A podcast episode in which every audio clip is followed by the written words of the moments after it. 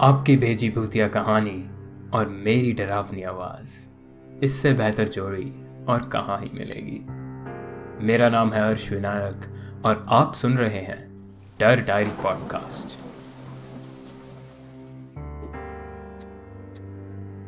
आज की कहानी हमें डी डी के द्वारा भेजी गई है।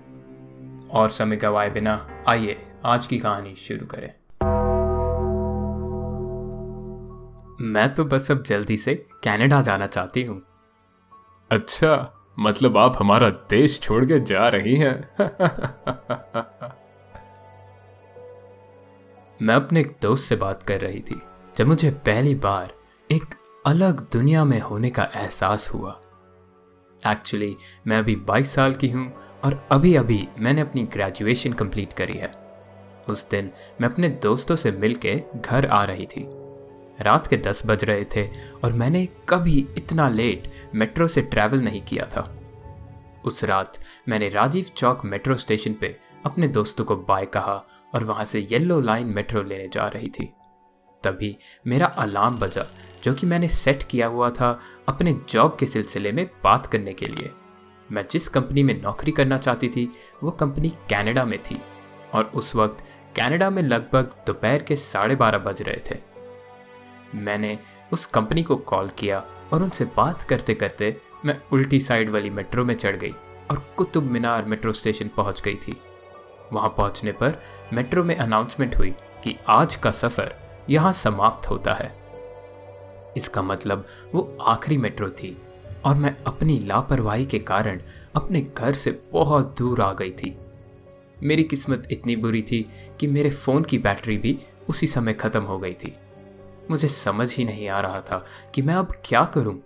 क्योंकि मेरे mummy papa out of station थे तो उनको कोई आइडिया भी नहीं था कि मैं इतनी लेट घर से बाहर हूँ।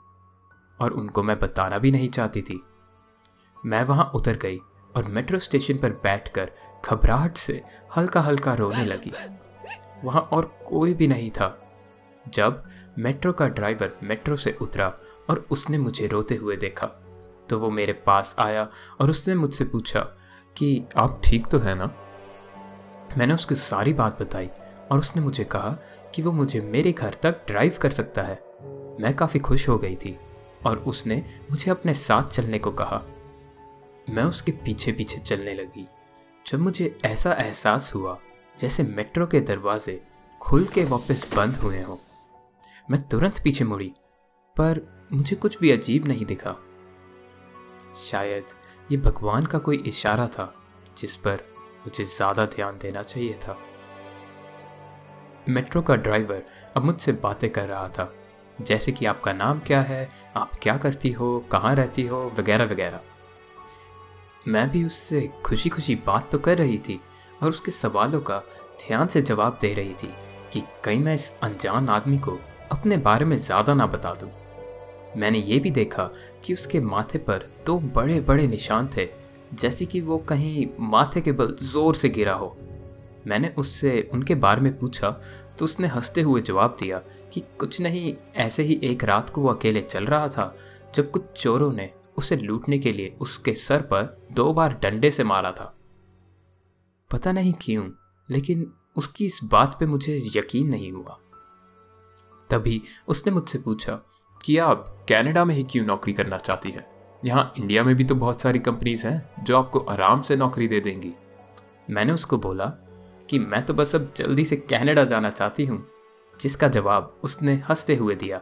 अच्छा मतलब आप हमारा देश छोड़ के जा रही है? तभी हम एक अंधेरे से कमरे में पहुँचे।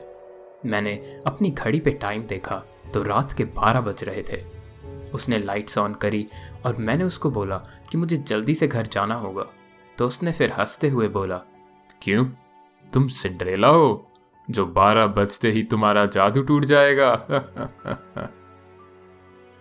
मुझे उसकी पिछली दो बातें काफ़ी अजीब सी लगी। पहली बात यह थी कि मैंने उसको ये नहीं बताया था कि मैं कनाडा में जॉब करना चाहती हूँ। तो उसने मेरे से ये पूछा भी कैसे कि मैं कनाडा में नौकरी क्यों करना चाहती हूँ? और दूसरी बात ये कि उस कमरे में कोई घड़ी नहीं थी और ना ही उसने कोई घड़ी खुद पहनी हुई थी। तो उससे कैसे पता कि अभी बारह बज गए थे? मुझे अब बहुत अजीब लग रहा था और मैं घबरा गई थी। अरे, नहीं नहीं, काफ़ी लेट हो गया है ना? घर पर सब परेशान हो रहे होंगे। मैंने हँसते हुए जवाब दे दिया। मेरी बात का जवाब दिए बिना वह एक लॉकर से अपना सामान निकाले जा रहा था। उस कमरे में अब एक अजीब सा सन्नाटा छा गया था। तभी अचानक उस कमरे की लाइट्स बंद हो गई और डर के मारे मेरे हाथ से मेरा पर्स छूट गया और मेरी चीख निकल गई। उसी अंधेरे में उस आदमी ने मेरा हाथ पकड़ लिया और बोला कोई बात नहीं मैं हूँ ना यहाँ। मैंने एक झटके से अपना हाथ छुड़ा लिया अपना पर्स उठाया और उस कमरे से बाहर भागने लगी। मुझे दौड़ते हुए अपने पीछे से दरवाज़ा धीरे धीरे बंद होने की आवाज़ आ रही थी। मैंने भागते हुए ही पीछे मुड़ के देखा तो वो ड्राइवर वहीं खड़ा होके मुझे नफरत भरी निगाहों से घूर रहा था। आज की कहानी को आगे बढ़ाने से पहले, जो कि शायद ही सच है, जो असलियत में सच है, वो है लोग और उनके ट्रू क्राइम के किस्से। क्या आप तैयार हैं? ट्रू क्राइम की दुनिया की गहराइयों में खोने के लिए? अगर हाँ तो आपको सुननी चाहिए gone but never forgotten podcast अप्रैल 2021 से चलती आ रही इस पॉडकास्ट पर आपको 80 से भी ज़्यादा दिल दहला देने वाली missing person cases murders solved और अनसॉल्व्ड मिस्ट्रीज और यहाँ तक कि सीरियल किलर्स के दिमाग में क्या चलता है, ऐसी कहानियाँ मिलेंगी।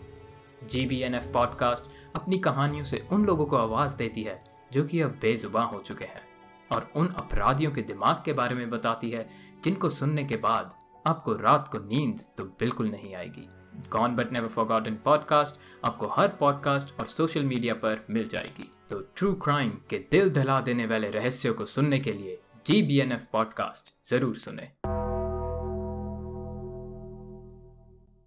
मैंने भागते हुए ही पीछे मुड़ के देखा तो वो ड्राइवर वहीं खड़ा होके मुझे नफरत भरी निगाहों से घूर रहा था।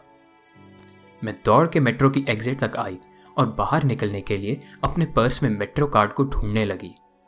तभी मेरे कानों पे मुझे साँसें महसूस हुई और एक आवाज़ ने मुझे कहा, क्या तुम इसे ढूंढ रही हो? मुझे तब एहसास हुआ कि क्योंकि मेरा मेट्रो कार्ड मेरे पर्स में ऊपर ऊपर ही था, वो ज़रूर उस कमरे में ही गिर गया होगा। जब मेरे हाथ से मेरा पर्स गिरा था। मैंने तुरंत अपने पर्स से पेपर स्प्रे निकालकर उसको उसकी आँखों पर मार दिया और वो ज़ोर ज़ोर से चिल्लाने लगा। मैं दौड़ के वापस उस कमरे में आ गई और मैंने उसको अंदर से लॉक कर दिया। मुझे बाहर से ज़ोर ज़ोर से उस कमरे के दरवाजे को पीटने की आवाज़ आने लगी। अचानक मुझे मेरे पैरों के नीचे कुछ चिप चिप और गीला सा महसूस हुआ।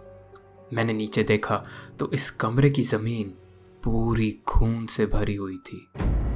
मुझे बाहर से ज़ोर की आवाज़ आई, मैं इस बार तुम्हें बच कर नहीं जाने दूँगा। इसकी बात पे ध्यान देने का समय मेरे पास नहीं था। मैं उस खून भरी ज़मीन से दूर जाने के लिए एक लॉकर के अंदर जाके छुप गई। मैं लॉकर के अंदर छुप के रोए जा रही थी जब मेरे कंधे पर मुझे किसी का हाथ महसूस हुआ। मैं चीखते हुए उस लॉकर से बाहर निकली और पीछे मुड़ के जो मैंने देखा, वो देखकर मेरा सर चक्कर खा के घूमने लगा था।